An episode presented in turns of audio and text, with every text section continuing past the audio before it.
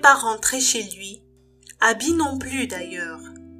Benny était parti dormir chez son collègue de service et ami pour lui demander conseil. Le discours de sa chérie l'avait profondément touché, car il s'agissait d'un sujet très sensible, les projets d'avenir. Benny savait qu'elle avait raison, qu'il devait la suivre.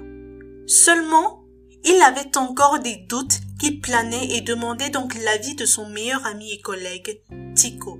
Elles vous feront pleurer, sourire et même rigoler, mais surtout, elles vous transcenderont et vous verrez le monde différemment. Qui sont-elles? Des tranches de vie d'ici et d'ailleurs, des histoires qui nous font voyager, des vécus qui nous parlent, qui nous ressemblent. Recevez tous les dimanches à 20 Tico vivait seul dans une petite chambre. Benny en profitait donc de temps à autre pour se ressourcer. Tico était une personne très empathique et généreuse. Il avait toujours une solution pour chaque situation. Benny exposa donc ses inquiétudes à son confident qui, somnolent après l'avoir écouté, lui donna comme conseil de suivre sa voie. Très astucieux de sa part. Après tout, qui était-il pour savoir ce qu'il y avait de meilleur pour Benny Benny n'avait pas fermé l'œil de toute la nuit. En vérité, il ne savait pas quoi faire, les études ou Abby. Il l'aimait et ne voulait pas la perdre. Il craignait qu'Abby le quitte s'il choisissait les études. Un doute non fondé d'ailleurs parce qu'elle n'avait pas sous-entendu cela. Tico n'avait pas trouvé son meilleur ami au réveil. Benny avait la ferme conviction de rendre sa décision à sa chérie.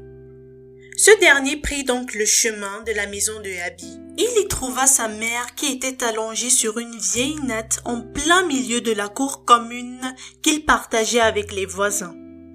Adja expliquait que sa fille n'était plus là depuis deux semaines, en ajoutant qu'elle n'avait aucune idée du lieu où elle se trouvait. Béné, scandalisé, resta sans voix et s'en alla à son lieu de travail, le garage. Sur le chemin, il croisa le frère cadet de Abby qui, étonnamment, savait où elle se trouvait et le lui indiqua. En réalité, après l'incident avec Amadou, Abby fut recueillie par une femme du quartier, Maté. Maté était la maman bonheur du quartier, surnom que lui donnèrent les enfants qu'elle couvrait de cadeaux et d'attention. Mais pour les adultes, Maté est une femme sorcière. Beaucoup de mauvaises rumeurs circulent à son sujet. Il faut le dire, dans notre société, une femme âgée, célibataire et de surcroît sans enfant n'est jamais vue d'un bon œil. Et pour les habitants de Golzoa, Maté n'avait pas d'enfants parce qu'elle les tuait tous. Certains allaient même jusqu'à dire qu'elle empoisonnait tous les hommes qui osaient s'approcher d'elle, manipulait les jeunes filles et les détournait du droit chemin. Benny se rendit compte de l'urgence, mais il était quand même apeuré à l'idée de se rendre chez cette femme sorcière. Aussi, le temps pressait car il faisait déjà sept heures du matin, l'heure d'aller au garage. Elle viendra me retrouver le soir de toutes les façons. Le service terminé, la nuit tombée, Benny avait somnolé au garage en attendant sa belle. Mais elle ne vint pas ce qui le metta hors de lui.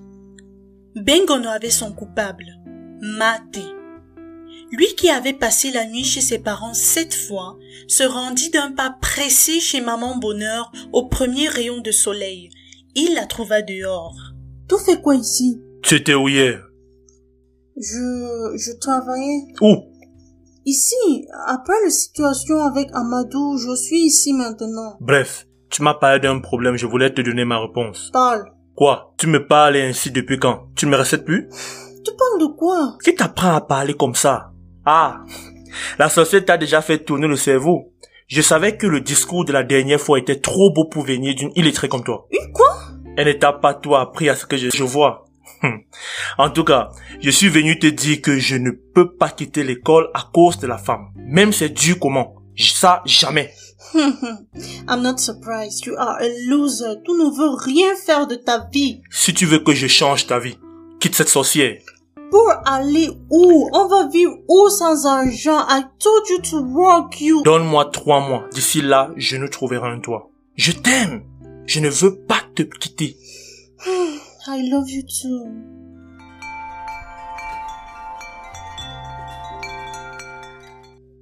Ils s'embrassèrent donc et chacun gagna ses occupations. Pendant que Béné partait au boulot, Abby retrouva Matt et à l'intérieur avec un grand sourire. Leur plan venait de fonctionner. Matt la félicita, elle avait très bien joué la comédie. Elle lui avait donné des instructions, mais elle ne s'attendait pas à des résultats aussi rapides. Une femme battante a besoin d'un homme battant, se dit-elle. Elles avaient réussi à orienter ce jeune homme déboussolé. Benny n'était pas très sûr d'avoir fait le bon choix. Pourtant, il venait de prendre un engagement qu'il se devait de respecter. Si c'est une mauvaise décision, au moins je serai accompagné de celle que j'aime. Il entama sa journée tout content car il venait de se réconcilier avec sa chérie. Mais jusqu'à quand?